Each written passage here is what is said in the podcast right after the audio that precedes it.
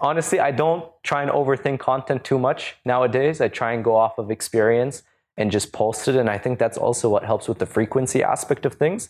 A lot of people tend to like not post because they're, they want to make everything so perfect. And what has helped me is, even if in my mind, I feel like, okay, if I spend an extra hour on this, it might get six percent better, but is the R O I worth it? Probably not. So I just decide to post it. And that allows me to like just shoot more shots because I'm not scared about, oh, it needs to do so well or not.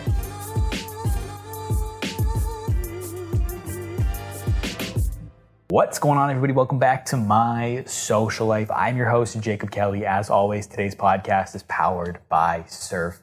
And this is the podcast where we teach you how to grow on social media by talking to people who have actually done it. People like Soheil Var, who has over five hundred thousand followers on TikTok and is collecting over forty million views per month across social media. And I cannot be more excited to have him here on the podcast today. Welcome to the show. Jacob, thanks for having me. Excited to be here. My pleasure, man. Excited to have you here. And where I want to start, I think, like I told you before, we're going to focus a lot on TikTok for this particular conversation we're going to have. Yeah. But I do think it's important to set the scene for the audience, just like your, your football slash soccer background, because yeah. obviously your TikTok is so tied into the game. So can you give like a quick thirty second rundown on your background playing soccer, football? Yeah, for sure. So I was born in Austria, in Vienna. So kind of a big like football, soccer culture there. And um, growing up, like in my family, like my dad, my brother, my brother played too. So I just played growing up. And then, so when I was like nine, ten, we moved to Canada. And when I moved, I had a broken leg, but then I recovered. And then I started playing recreational around like twelve, thirteen, which is like once a week, nothing serious. And then at around fourteen, when I entered high school, started playing competitive soccer just for an amateur club. Did that for a couple of years, then went on to play university soccer and um, got cut, a long story, then went overseas to play in Austria. And now recently just had a trial in Dubai, and that looks to be the next move. So a lot of different places, and the goal is just to reach that professional level. Yeah. And so growing up as a as a football fan, I'll use football because obviously that's the, as a football fan, you know, you consumed a lot of football content, from my understanding. Matt Sheldon, Free Kickers. Yeah. Like those are some of the big guys you watched growing up, right? Like now, today, being somebody who is a footballer making content, like what impact do you see those two, those channels having on you today? Yeah, it's interesting. So Free Kickers, they used to be like the big YouTube, football YouTube channel back in the day. So I started making videos in high school. I think it was around grade nine. I like I asked my mom, like we went to Costco, picked up a camcorder. And then I would watch Free Kickers, and they made tutorial videos, they made free kick videos, and I'm like, yo, this is kind of cool, like I feel like I can do this. So I got the camcorder and I started recording. So Free Kickers made a big impact in me starting my journey of content creation. But back then it was like one video every couple weeks, took a year off, it was just for fun. Matt Sheldon was special because what he did, he kind of changed the game. He documented his journey of making it to the professional level. He's at the level now and he just keeps documenting it. And it was very interesting to see like the behind the scenes of a professional soccer player. Because oftentimes you only get to see the highlights, you only get to see the, the good parts, but he showed all the different behind the scenes. So he was a big inspiration for me. I would start tuning into his journey. And then I remember when I made that move over to go and play in Austria for the first time, I thought, hey, let me start documenting my journey and share it with people because I can help out.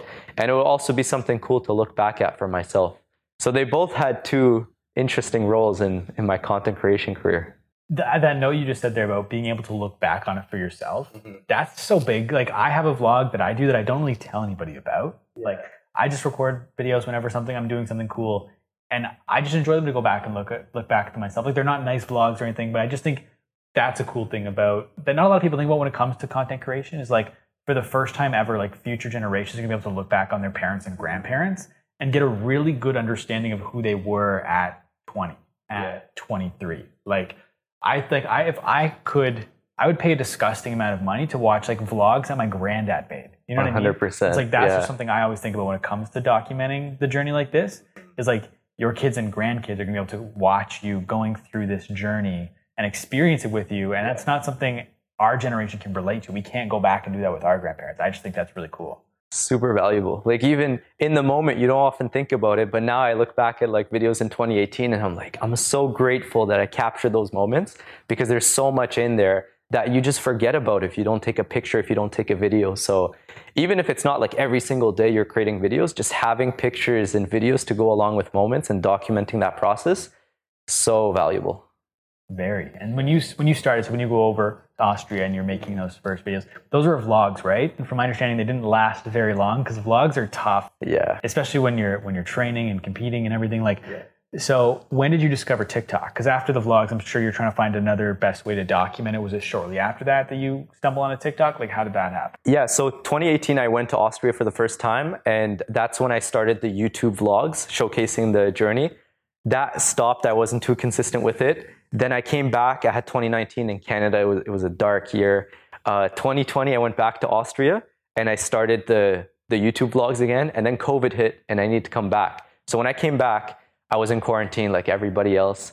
And then I heard about TikTok. Gary Vee was preaching it and I saw it a couple other places. So I'm like, let me let me try making some content on this platform. So that was my first exposure to TikTok. I think it was April twenty twenty.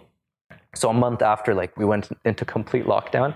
And I remember the first couple videos, if you go way back, like down on my TikTok profile, I did comedy videos. So I did like comedy content. It would be like once every second day. And then now it's kind of different, but that's how the TikTok journey started. In comedy video. Yeah.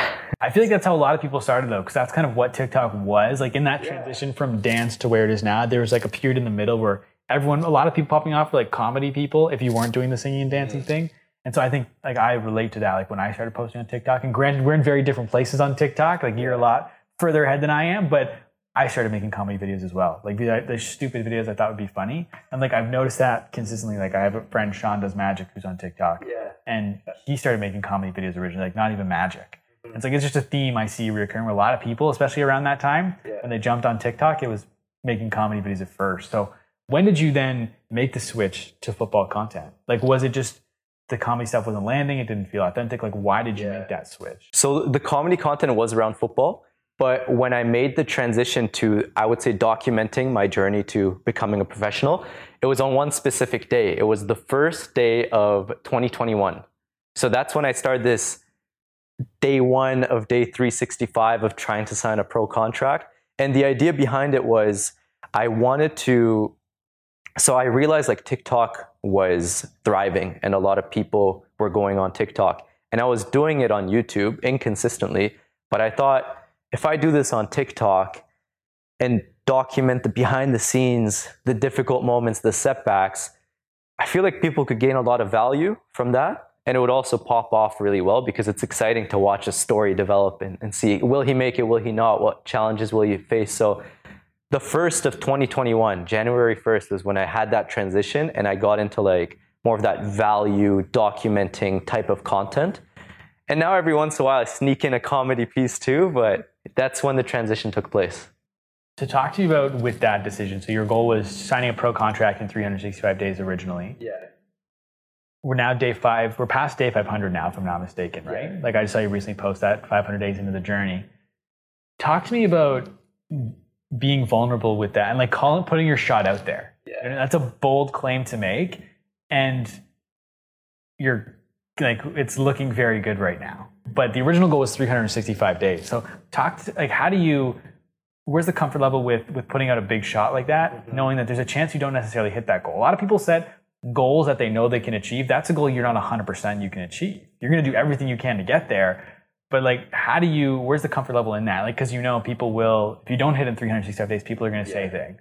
You know, and even you go in your comments now, people are like, oh, I'm sure like twelfth division, this, you know what I mean? Like, that's how do you handle the, the hate comments with putting out such a big public yeah. goal like that? Well, so if we were to backtrack, and context, uh, really important too. So I've been going at this for so long. It's been so many different, it's been so many years now. So if you actually add up all the years that I've been trying to make it professional, it's like day one thousand something, you know? It's only January first, twenty twenty-one when I decide to like document the whole thing.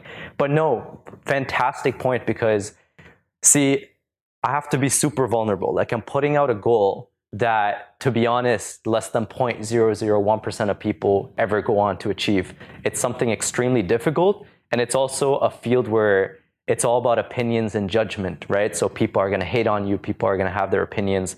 So when I set out this goal, which by the way, in three hundred sixty-five days to sign a pro contract, that's incredibly difficult. I knew going in, I had to be willing to take a lot of the criticism and like the feedback that would come in. And um, yeah, I mean, now it's it's been interesting because year one was like I set out the challenge. And when you're smaller too, it's a lot like everything's positive. Everybody's supporting you. But then as the year went on and like as I'm approaching day three sixty-five and it's not looking like I'm going to achieve it in that first year, that's when people start to like hate. And and by the way, so much support, and I'm so thankful and grateful for everybody who supports me. But once you start like growing the views and the followers, that community of like haters starts to grow. And especially going into like the second year when I decided to extend it for like a season two to see if I can achieve it, that's when a lot more of that hate uh, came about. And I mean, yo, the, the way I deal with it, honestly, is it's hard. I'm not going to lie. Like, obviously, if a lot of people are hating on your content, we're humans. It's it's not a it's not a happy place to be. But I just tackle it with empathy and perspective. Like, yo, all those people that take the time out. Gary Vee says it, you know, if you take out the time to like watch somebody's content and then you go out and leave a negative content, uh, comment, like you're in such a bad place in your life. You have such negative energy. So just having that perspective and the empathy for those people helps ground myself. And also just understanding that most of those people, probably ninety-nine point nine percent of people, have never gone on to achieve uh, even close to the level I'm currently at, or will never go on to achieve it ever in their life. And so they just don't understand how difficult it is. And I think just having that perspective in my mind helps me deal with it. But you know what's interesting? There's also like this, how can I describe it? It's like this fuel. It's like this, this dark energy that it gives me whenever I see a hate comment now in the last couple of months. I've just been like taking screenshots because I'm piling up these screenshots of people doubting me and telling me I can't do it.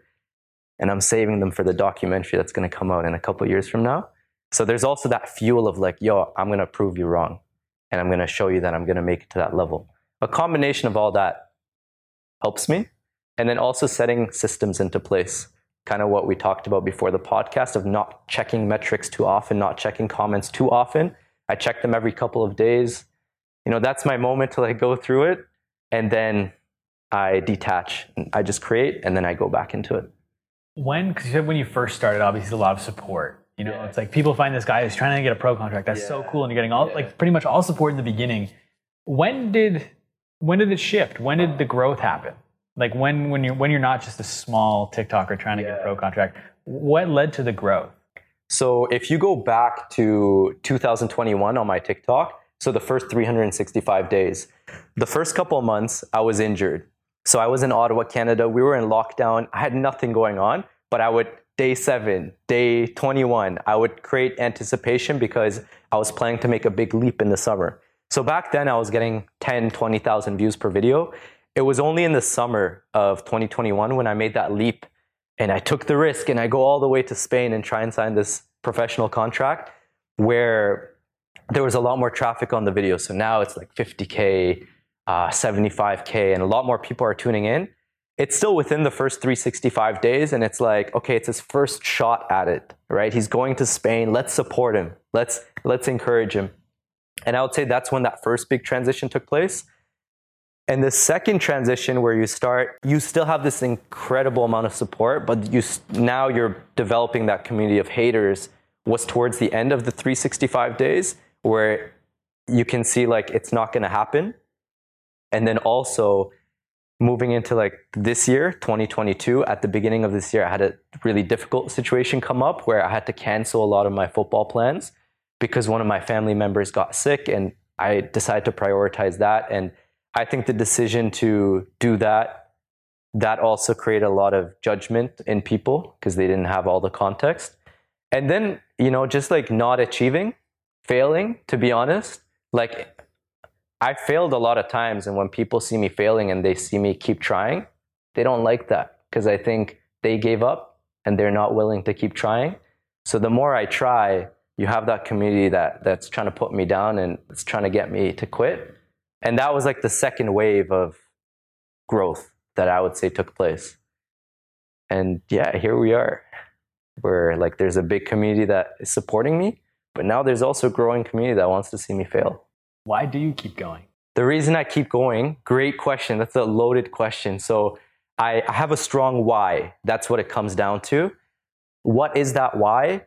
Um, there's different parts to it. One big part that if I had to get down to like what really fuels me. So yes, I love football. I've always had the dream of wanting to play professional football. And there's this big part internally that I want to achieve it, and I know I'm going to achieve it because it's going to give me such fulfillment in life.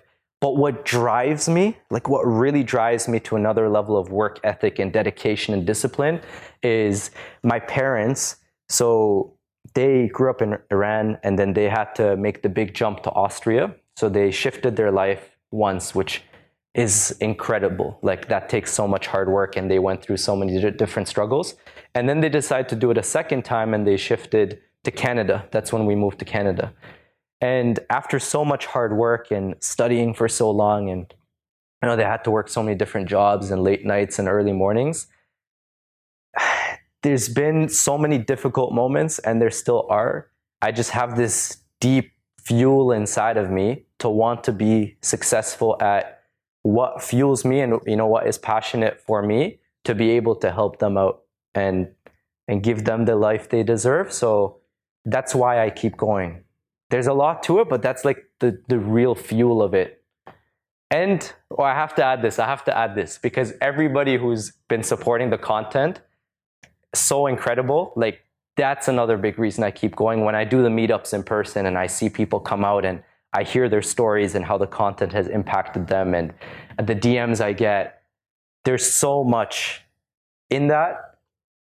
And when I'm feeling down and when I'm hit with a setback, I also remind myself that there's so many people who are looking up to me.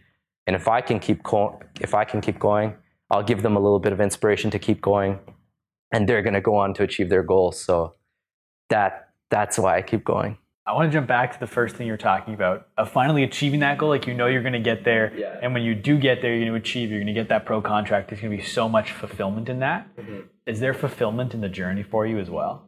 one hundred percent. I think I'm I'm very attached to the fulfillment in the journey. I really, I love the roller coaster of it. I love the having the good moments and then having the downs, losing, failing, being hit with a setback. I, I really, really do enjoy it. And I think the fulfillment I get out of it comes from knowing I'm taking on something incredibly hard that the majority of people wouldn't be willing to take on, and willing to keep going through those downs. So when I'm going through a setback or when times get really difficult, I'm willing to go through it. And that uncertainty of where will that next high be or that next low be, it's the game. I just, I love it so much. At the same time, of course, that big goal, that, that's going to bring me a lot of fulfillment. But I think the up and down is is what I enjoy. Do you remember the first video of yours that popped off? The first video that ever popped up, off was a comedy video, actually. So this was summer of twenty twenty, the same year COVID hit. I was still doing like the comedy videos, and we did a video that it was like, I remember the video. It was, you know, that audio that's like, I am lost. So we're showcasing how like defenders and midfielders, they run back like every single time you lose the ball, but the striker is just chilling up, you know, at top of the field, not really putting in any work. I think that one hit five hundred K. That was like a big moment back then. And then once I hit like the million mark, I think that was in twenty twenty-one when I went over to Spain and I got selected at the showcase and I had like the jersey, and that one did like a million something. And ever since then, I've been able to like hit those videos every once in a while. But that was the first moment, that comedy video that popped off. Yeah. With being able to hit those ones like kind of consistently now, what is the thread that tie those together? Like, what do you do in those videos like that you know will lead to them getting a lot of views? Yeah. So there's a couple things I focus on. Um, emotions are huge. Like I make sure I, and this is not every single content piece. Um, there's a couple different things I think about, but emotions are huge. So I always want the viewer to feel some type of way, whether it's excitement, frustration, anger, uh, happiness. I try and tap into emotion with the type of content I create. And the way I do that is I try and share a story in a short period of time. And I've been able to, I used to do it in like a thirty second period of time, but now I sometimes I create videos that are only ten seconds long, and it's just like two different parts to it. And there's like a change in audio, there's like a change in beat. And just by like the text I put on the video, I'm able to convey a story, and that story gets people to feel a certain way, to relate to that type of content. So those videos uh, tend to do really well in terms of popping off. There's like the educational content, the the value-based content. But I would say what I try and do is I try and pick something that is not very out there in the field of football, athlete, health, fitness, whatever. And then I try and create it in a very TikTok type of way, like quick cuts, um, you know, changing like angles, uh, playing around with the text, with the audio. So doing different things like that, I think has helped me to like hit those, those videos that tend to pop off. And also creating debate, that's huge. So that's another thing I think about when I create content. Again, not every single video, but every once in a while I'm like, let's create some debate here. Because when people start to debate themselves in the comments, the video gets more traction, gets pushed out in the algorithm, people share it with other people. So I think it's good, you know, you create debate, people talk, grow perspective. So those are the different ways that I go about creating content, yeah. What are some ways you can create debate? Because one, like you're getting engagement in the comments and people going back and forth, but also that video keeps looping in the background, so the watch time goes up, people exactly. are debating. So yeah. how, what are some ways you've done that? Now I know like everyone, not everyone listening to this creates football content, but yeah. how do you create it in your world? So the way I create that type of content is I just think about topics that are very debatable. So, and this doesn't have to be football, like whatever topic you're into, whoever is watching this right now, really like think about, okay, your field, what are the main topics that are debatable, and then create content around that. And honestly, that's the that's the way I go about it. I just think about what is something that people would disagree on. Like the other day I made a content piece, what's the most important position in football? And of course, like if you're a football fan, you have so many different opinions on that. So that's a content piece that created so much debate in the comments. And then, like you said, the watch time increases, people share it with another, they debate in the comments, and those videos tend to do really well. So just find those main topics of debate and go off of that. And you said, yeah, you don't like to look at the analytics a ton. Yeah. But obviously, like making that decision to stir up debate, that's like an analytical based decision. Yeah. So when you are creating, how much of a thought is, this is going to, this is a good hook, this will do well for retention, this will stir up debate. Like how much of a thought is that when you are creating, even though you're not checking every day, like I'm yeah. sure it lives in the back of the mind somewhere. Like how often, like how does that impact, influence your content when you're creating it? So I create three different content types, three or four. One is documenting the journey. So it's just sharing what is going on with my journey to becoming a professional footballer. Another type is like entertainment. And the third one is value, information, education type content. So when I create documenting type of content, I, I actually try and um, I actually try and focus more on just like sharing what happened. And knowing I have that type of content come out, it allows me to create like be a bit more intentional with when I create the information and entertainment content types. It allows me to be more intentional with like, okay, how can I create debate in in those types of videos? So in terms of like planning the content, I think one thing that's been big for me is like I try and create curiosity too in the videos, which somehow ties into that debate at times as well. So the first three seconds, honestly, it's the first second of the video nowadays. Are you seeing like the attention span getting shorter? Like how do you hook somebody in a second? Yeah, it's challenging. Even half a second. It's crazy. Like people are scrolling all day. Um, the first half a second, the first second is super important. Three things. Look, it's four. It's either the text, it's the visual, what is actually happening in, in the video. And that's probably the most important piece because it covers most of the screen. It's the audio, or it's the caption that you decide to go with. So when I think about hooking someone onto the video, those are the four things I always think about the visual is super important. Like I try and make sure they see something that is either interesting, curious, or again, it causes that debate. The text, text has been huge for me, by the way. I always preach this, like whenever I film content with people, I'm like, yo, make sure there's space up top and make sure the background is not complicated so that the text easily contrasts. And I know it sounds simple, but I've found those videos to do really well. So I usually pick like a one line, two line piece of text that again creates that curiosity factor. For example, just one quick video that came top of mind. I think, okay, so yeah, couple, two weeks ago, I created a content piece. I think got a couple million views. And the first text was, I worked really hard for this. So right away, it creates that curiosity factor of like, what did he work hard for? And it gets people to like want to stick through the end of the video. The visual was me training with a ball.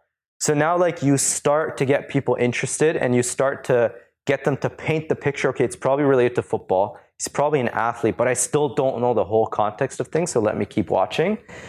The, the caption I think I went with was similar to the text, just reinforcing the text in the viewer's eyes. And then in terms of the audio, it was, see what I've been doing with the audio every once in a while is I pick an audio that it just changes in tone and beat halfway through the video. And it allows for, so let's say I have a clip and then the beat hits and I have a new clip.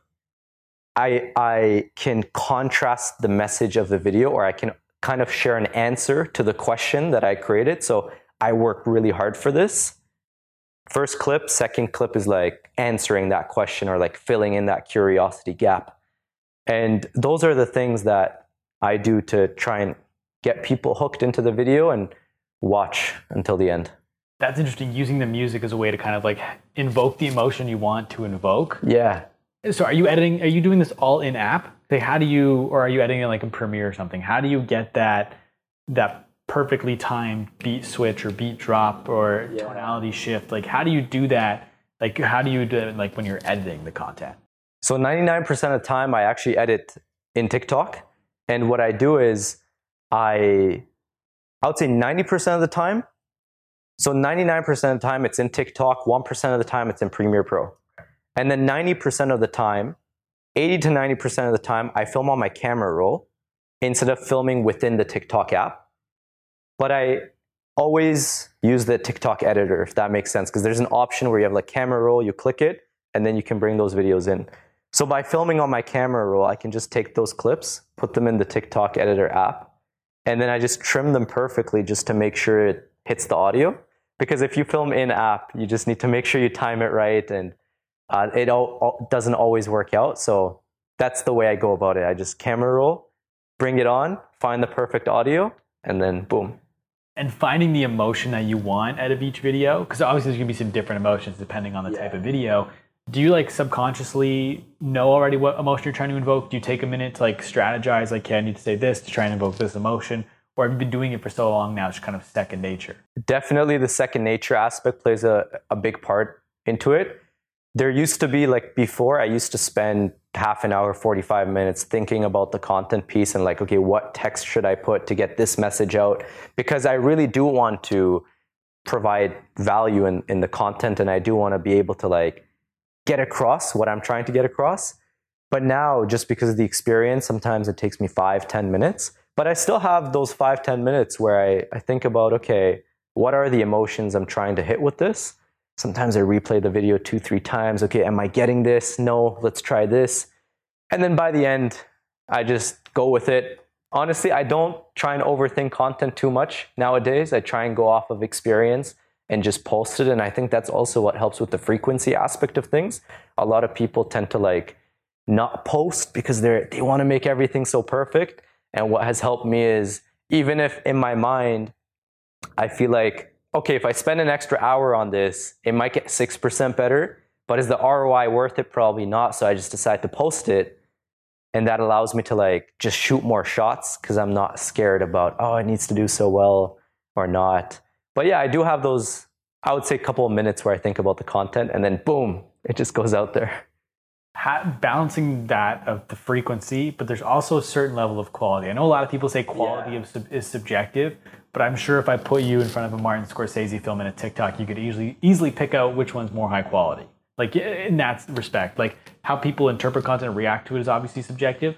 But how do you balance obviously not wanting to just half-ass your content, just putting it out there for the sake of putting it out there, but also not wanting to let an over-index on quality hold back the volume? Like what's, I guess an easier question, like what's your posting schedule? What's a comfort level for you? But this is how many TikToks I try to post in a week. Yeah, so I try and do, the goal is three TikToks a day.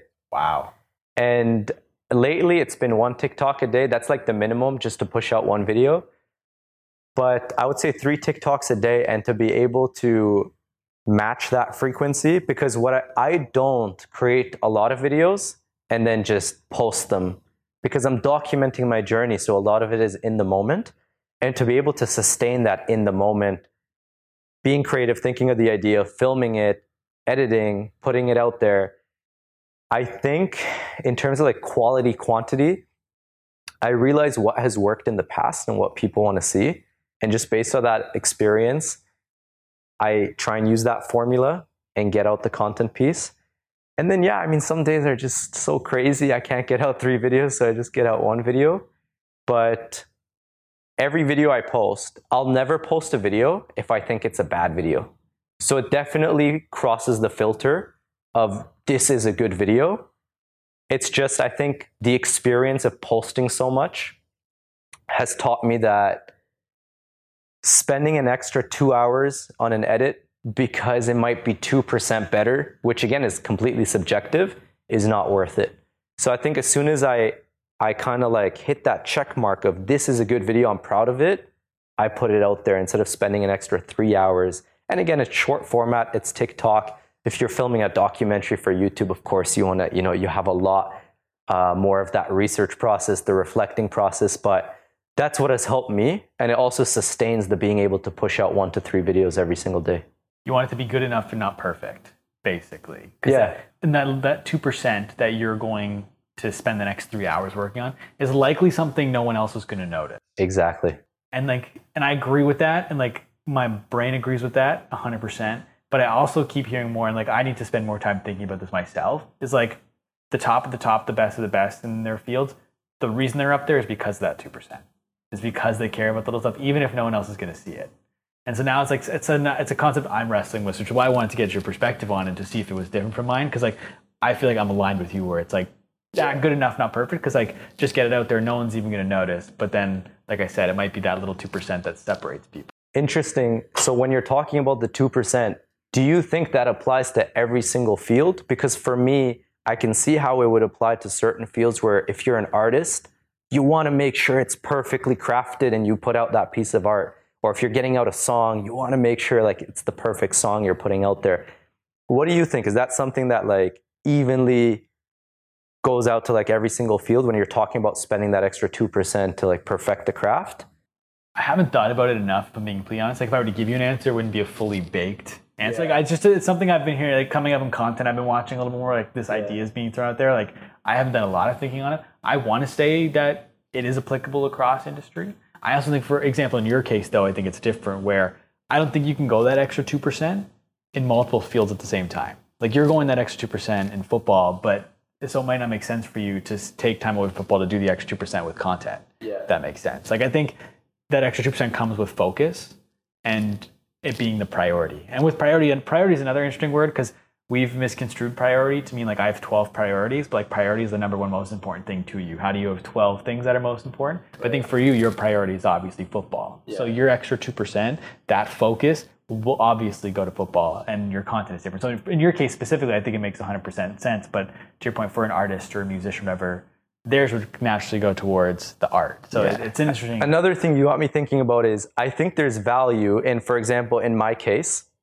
and a lot of other creators can probably relate to this too, is sometimes not doing that two percent because I'm sharing a journey. Again, I have these different content pillars, but I think the imperfection and the not like overly wanting to put out a perfect piece um, builds a lot of authenticity with the audience. And so I think in that category, it can actually be very beneficial. But whereas sometimes with my information and education-based content, I need to make sure like I'm edging into that two percent because I got to get the information right. I got to make sure it's filmed correctly, right? Because yeah, I think it's just, it depends on the content and then the fields. And no, it's an interesting one for sure. Yeah, we could definitely spend time on it all day. Cause, and I also think too, like I'm learning more about myself where I feel like I am more autistic than I, artistic than I, yeah. than I thought I was. Like I always thought I was this business person with a little bit of creativity, but as I mature and get older, I realized I actually think I'm this creative person with a little bit of business. So it's like a whole perspective shift for me. So I think I'm still navigating, figuring out what exactly that means.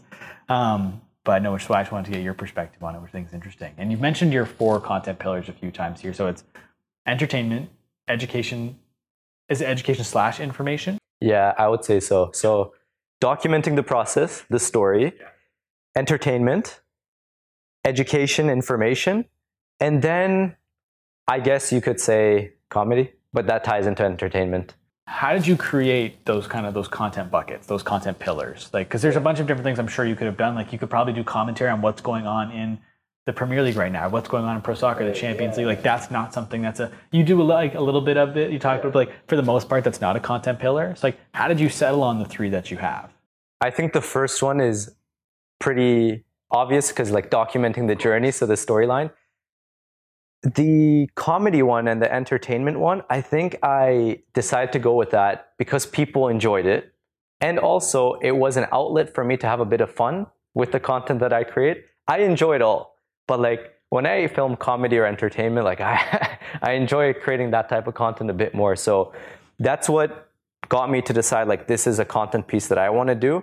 Uh, and then the information education piece, I would say the reason I decided to do that is because I wanted to actually provide people with information and with knowledge that they don't currently have to better equip themselves for their own journeys so that they don't go on to make certain mistakes or so that they have access to a certain resource and then they can advance a lot quicker in their career. And I would say with all those content pieces, one thing that's consistent is the feedback has always been great. And if people enjoy it and it's something that I enjoy doing too, then perfect equation to get out there. Do you think like each pillar is almost like like I'm kind of picturing in my head right now as a funnel, yeah. and like the top of the funnel is the comedy stuff. That's the stuff that will go the furthest because everyone can kind of like have a laugh at that. They'll share it with their friends, and then it just builds your brand that layer deeper when you're providing valuable information and they're learning from you now. And then the next level level below that is the journey where they're getting more of a personal connection with you. So they show up because of the comedy stuff, yeah. and then you start teaching them, so they start to recognize you a little bit, and they really connect with you through your personal story. That's kind of how I'm interpreting it. I don't know if it's the same for you, but that's just how it's picture. I'm picturing it in my brain right now. Interesting. I think how it's gone for me, because for you it's kind of an umbrella, right? The way you're picturing it, it's kind of like a, f- a funnel almost. So it's a funnel, like, yeah, yeah. So you have one, and then it kind of like funnels down. Yeah. Yeah. That's interesting. I because I know a lot of people, like they've been tuned into the journey, like their access point to the journey has been through those different content pillars. So the way I see it in my mind is like I kind of have this, this, this, and that's also how I like every single day when I create content, I try and hit one in every single category. Keeps things interesting. It keeps things sustainable moving forward. But uh, no, definitely could be like somebody could tune into a comedy video, then get to know about me, and then like tap into the education and information. Then look, he's doing a journey. That's cool. Build that personal connection. But I think it works the other way too, where like people have tuned in because of my journey to pro and because I'm trying to achieve this big dream and sharing all the behind the scenes. And then once they see I'm doing the comedy content, they're like, okay, cool. He's not just super serious. He also has like a fun side to him and I can relate to this comedy content. And then, oh, wow, he also provides information and value. This is awesome because now I'm learning from him so much more. So interesting. Yeah, I see it like these different buckets almost.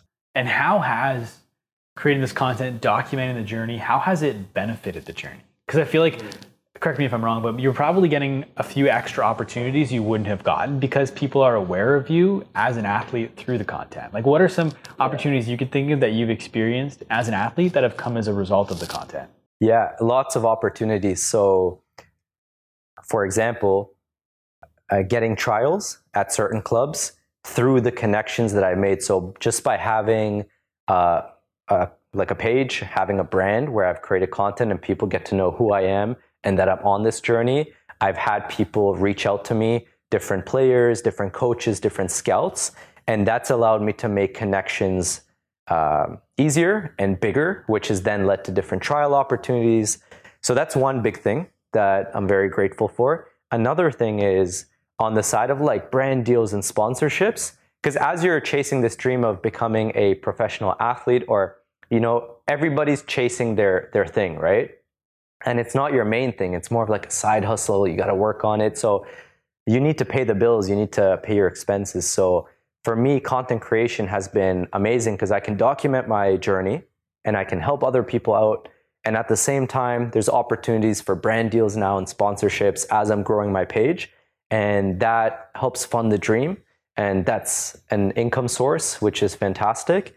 And yeah, I would say one of my most enjoyable things is going out to events. So just by having a presence where I'm doing something very unique and documenting my journey to becoming a professional player, going out to like conferences, different summits, business events, the people you meet there, you were just at VCon, it's so incredible. And yeah, those are the different perks that that have come into play, which are very valuable.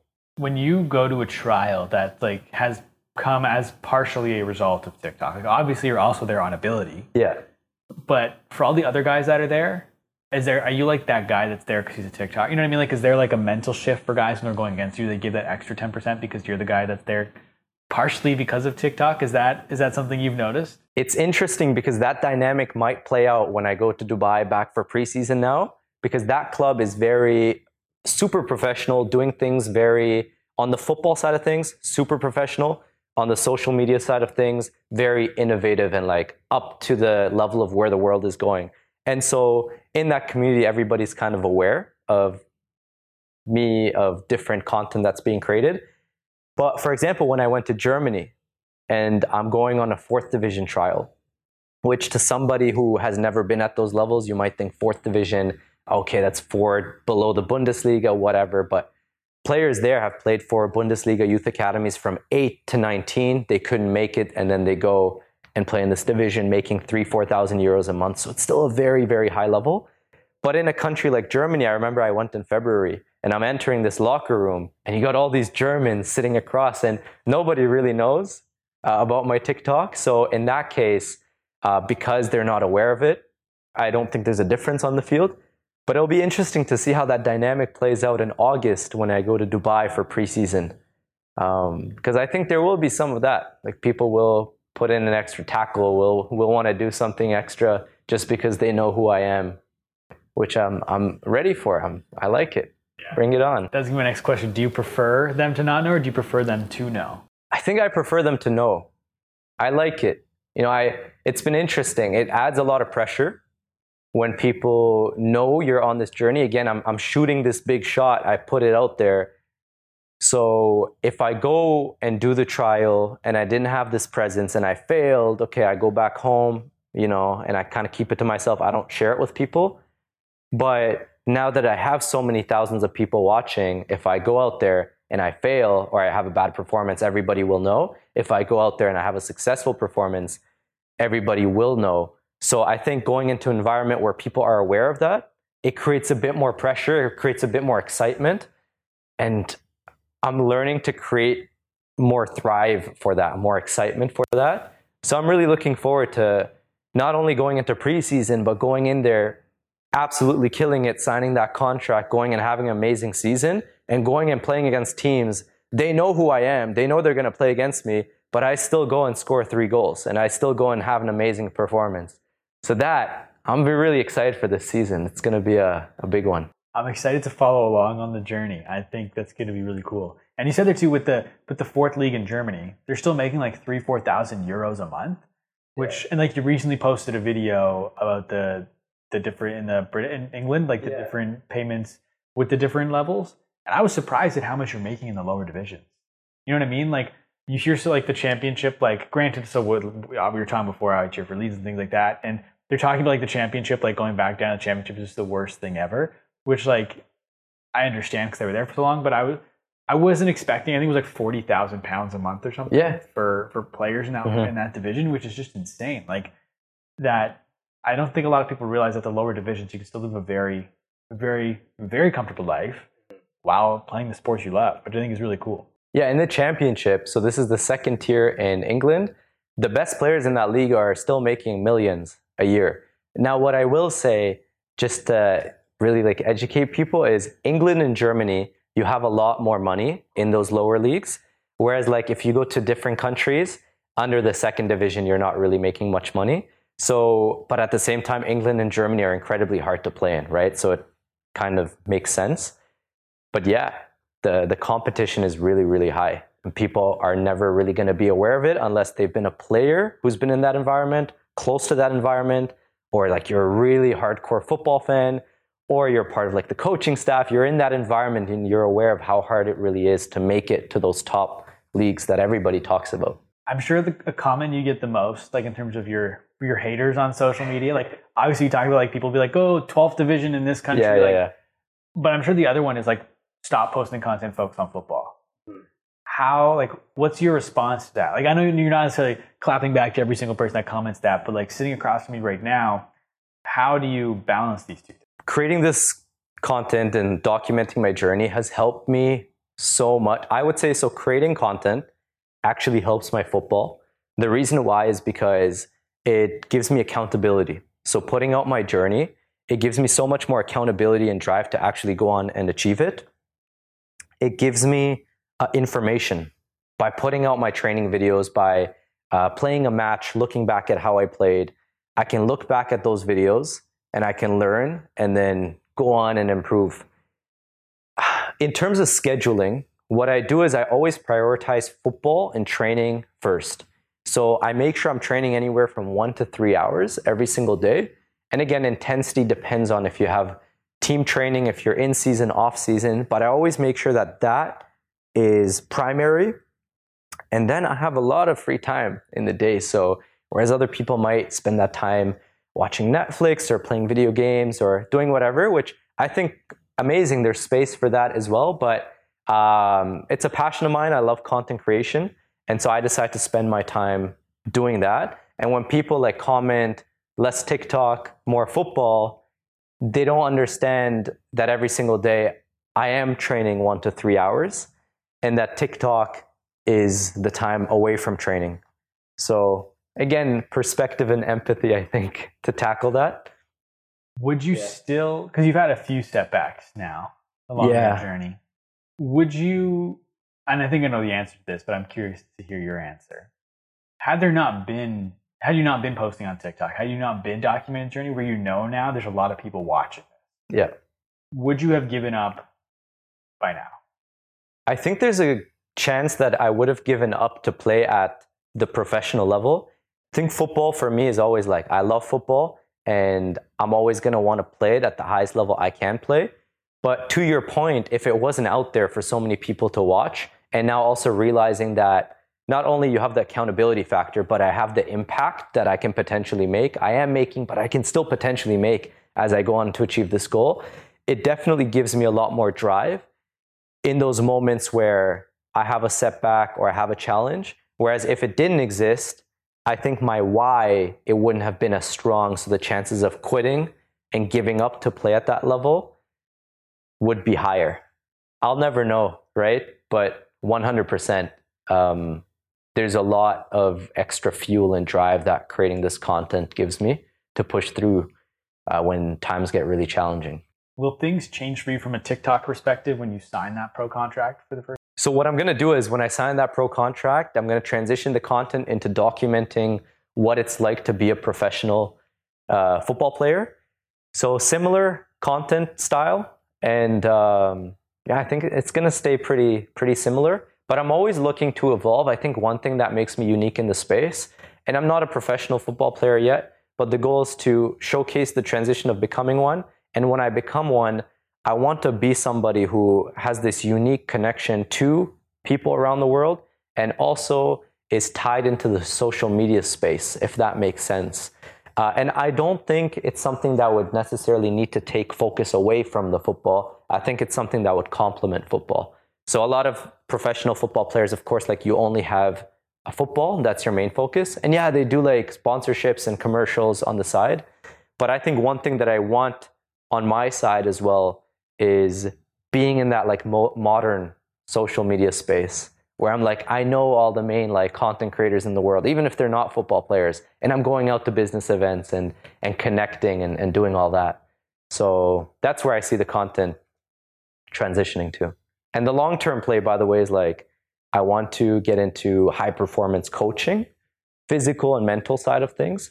So right now, like I'm building up, I want to max out my athletic career. I want to build the brand so that in the long run, like forty, fifty, sixty, seventy years, I want to be the best, the best like high performance coaches in the world. You said, what was it? forty, fifty, sixty years is the timeline you're operating on? How, like, why, why do you operate on such a long timeline? Right now, I feel like so many people are operating on forty, fifty, sixty second timelines, and you're operating on a year, forty, fifty, sixty years timeline. Why is your timeline that long?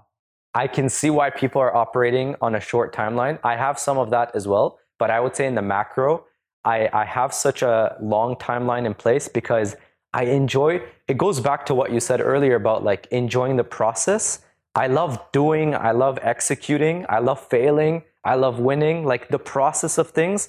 I don't want to just get to like thirty-five and stop, or I don't want to get to sixty-five and just stop and retire. I want to be playing, I want to be doing something.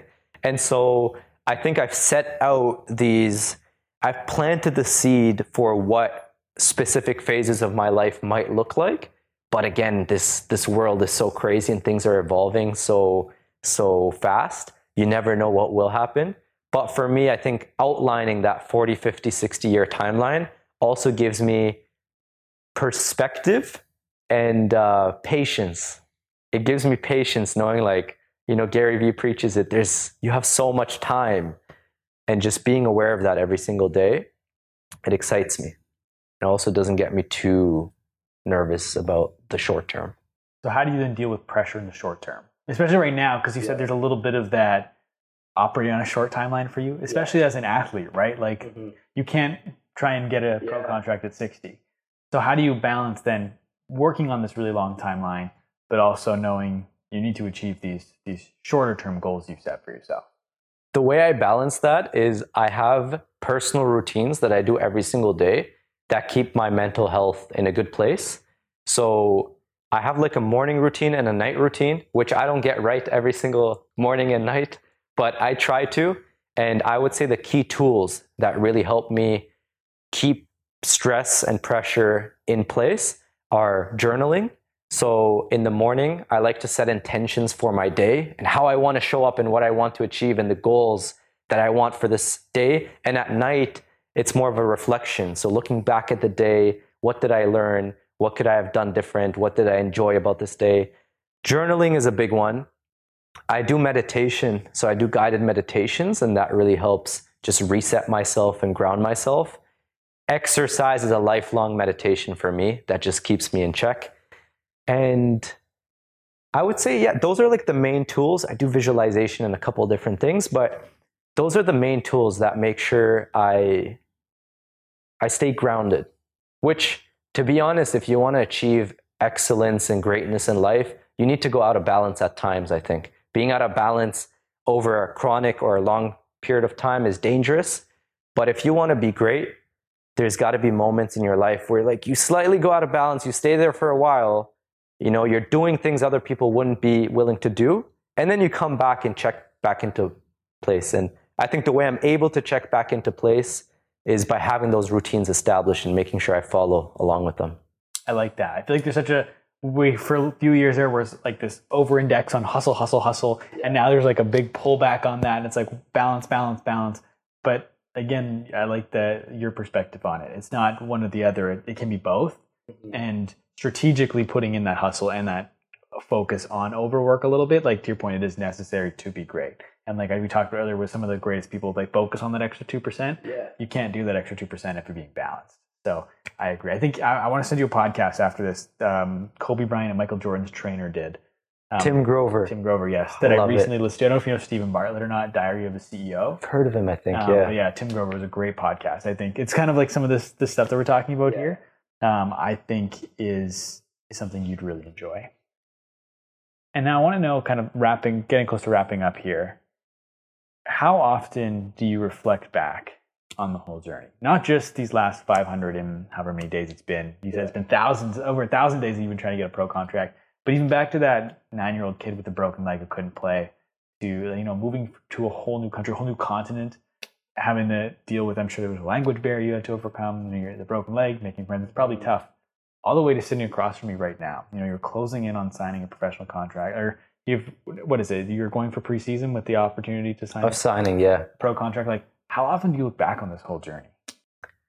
I did. I did a series of podcasts right before I left Dubai, which are out on my YouTube channel right now. And it's called My Football Journey. And doing those podcasts gave me a, a unique opportunity to really reflect back on the whole journey. Other than that, I haven't really, there's not been many moments where I reflect back on like the whole journey, which I should do more of. I think there's a lot of benefits in doing that. But I have this journal. So I have like my daily journal, and then I have this like legendary journal, which I only do an entry in every couple of months. Okay. And when I do that entry, I deeply try and reflect back on the previous months, and I have my entry, and then I close it, put it away, and I go on. So in, in that context, I would say like every couple of months, I try and do more of a, a deep reflection. But the whole lifelong journey, I did the podcast two weeks ago and I really enjoyed it. I'll probably do more of that. And I think it's valuable for everybody to do, because there's so many things that you've gone through and so many things that you've achieved, so many people you've met and experiences you've had that you forget about unless you decide to take a moment to like look back and reflect on. And by looking back and reflecting on those things, you're then in a much better position to move forward faster, in the right direction, make bigger impact. There's power in that. My second last question for you. We're over five hundred days into the, since you publicly have been stating the goal, over five hundred days in. Preseason's coming up very, very soon. Yeah. The goal you've been working so hard towards is tangibly within reach now. Yeah. How are you feeling in this moment that all the work you put in is being realized and you have a huge opportunity coming up in the next couple months? The level of excitement and ambition and drive has never been higher. Never been higher in my life. That's how excited I am for this opportunity to come up and for me to give it one hundred percent. Injuring my ankle two and a half months ago now, that giving me a problem in terms of preparation and being able to fully showcase myself, and knowing that I now have about seven, eight weeks leading up until preseason. I feel the pressure, but I also have this immense amount of excitement, drive, and ambition. And I love that combination. And I say, just bring it on, bring on preseason. I'm ready to go out there, absolutely kill it, make a statement, because there's a lot of people who are underestimating me. So I'm going to go out there, I'm going to make a statement. It's going to be an amazing preseason. It's going to lead to the biggest season yet. And I'm excited for it. I'm very, very glad to hear that. I'm very excited to watch the journey. You know, I'm, I'll be following very closely to see how it unfolds. Um, but my last question for you today before we wrap up, I like to flip the script a little bit with this last question. So instead of me asking the question, it's you asking the question, but it's not to me.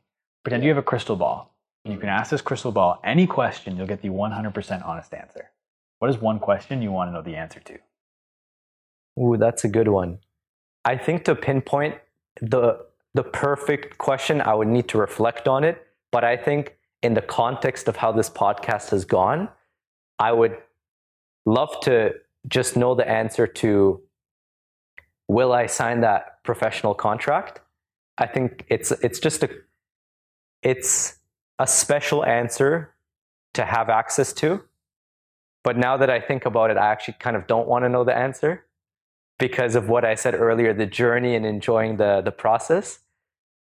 Um, I'll have to reflect on that one. It, no, it's a really good one. It's a really good one. Where my mind is going, it would be some maybe something around, I think it would be tied into my parents, actually. I can't pinpoint the exact question, but it would it would have to do something with their life experience and how things have developed and understanding the why behind it.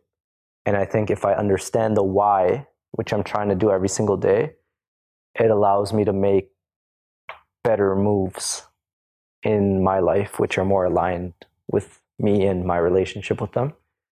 I think that's, yeah, something along that line.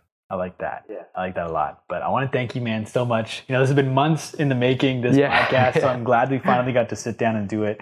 I want to give you the floor now. Where can the people find you? Plug anything and everything you got. So at Soheil dot var, S O H E I L dot V A R on TikTok, Instagram, on YouTube, it's Soheil Var. And I'm actually like trying to expand. So I'm on Snapchat now, on LinkedIn, on Twitter, same username. Uh, that's where you can find me. That's where you can follow the journey.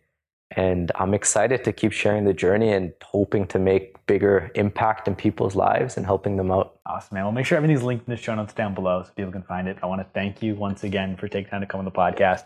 And I want to thank everybody for listening, whether you've listened the entire way through or you only listen to bits and pieces. I really appreciate you for taking time to check this out. Do me a big favor, go and follow Soheil. I'll make sure everything's linked in the show notes down below so you can find it. If you'd like to follow me, you can find me everywhere on social media at the Jacob Kelly. Feel free to come and say hello. My D Ms are always open. As always, today's podcast is powered by Surf. Thank you once again for listening. We'll talk soon.